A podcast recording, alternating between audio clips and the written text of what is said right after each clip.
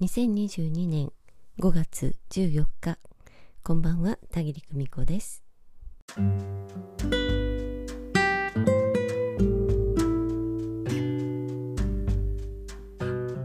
部活バイト先就職先転職先転居先進学先新事業を始めるタイミング。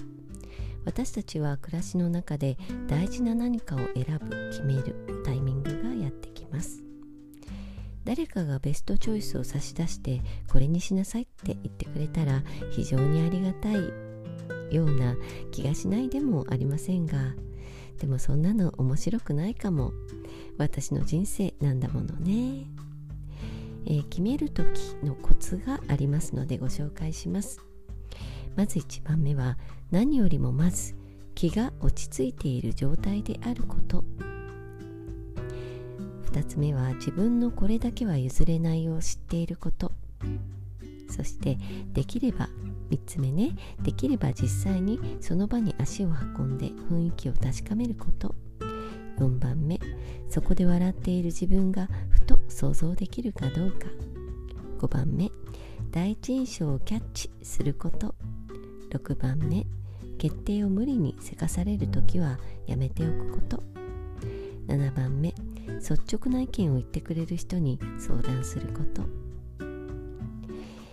えー、こんな感じでしょうかね。結構普通ですよ、えー、ね、スピリチュアル的にどうかが聞きたいんだとおっしゃる方もおられるかもしれませんが何よりもまず気が落ち着いている状態であること、ね、この1番目のこのことが、えー、そのね大事なことなんですよね。それ以外はまあおまけみたいなものなんです。上がってもない下がってもない普通の状態であること。その時に決めること。慌てていたり焦ったり悲しんでいたり最初からどこか投げやり諦め感があったりね。えとにかく自分以外の人の意見ばかりに振り回されていたりする時にはまずは深呼吸でもお散歩でもして落ち着いていただきたいのです。一息ついて落ち着いた状態でネットを検索する。場所を探す。下見の日を決める。などする。そうすればなんとなく嫌な感じがする場所や業者や自分の譲れない条件を満たしていないものには自然と出会わないのです。万一出会ったとしてもあやめておこうかなと自然に思えるものなんです。世の中にはたくさんのね戦術などがあってね方角を鑑定していただけたり、えー、幸運をつかめる数字をね教えていただいたりすることももちろんあります、えー、私もね霊界から伝わってくる場合にはご参考にお伝えすることがありますよ。こっちの方角がいいよとかねあラッキーナンバーはこれだから太めに入ったらこうしてねなんてね。うん。それはねあなたの安心の状態になるきっかけに過ぎないのです。気を落ち着けて道を選ぶための情報なんです。失敗を恐れるあまりにその情報に固執してしまって肝心のご本人の感性を置いていってしまうとあれ？なぜあの時この方向に向かってしまったのかな？なんてね。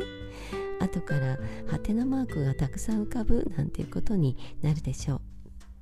ですでにもうその状態になっちゃってるわなんてね今焦ったあなた大丈夫ですよ。もしそこが居心地悪くてもその選択を誰かが失敗と呼んでも何かしらそこで学ぶということがあるのだと思います。そしてね今を楽しむ工夫をなさってみてください。そうしながら冷静に次に動くタイミングを狙うのです。経験は決して無駄にはなりませんから。ご安心を。私の人生もうダメだなんてね。簡単に諦めるなんて許しませんよ。そんな頑張らなくても焦らなくても大丈夫だからね。ぼちぼちいきましょう。最後に決めるのはいつも自分。どんなに素晴らしい人の最高のアドバイスと思っても自分の感性がノーと言うならその自分が進んだ選んだ道を行くとね、えー、覚悟することが大事です。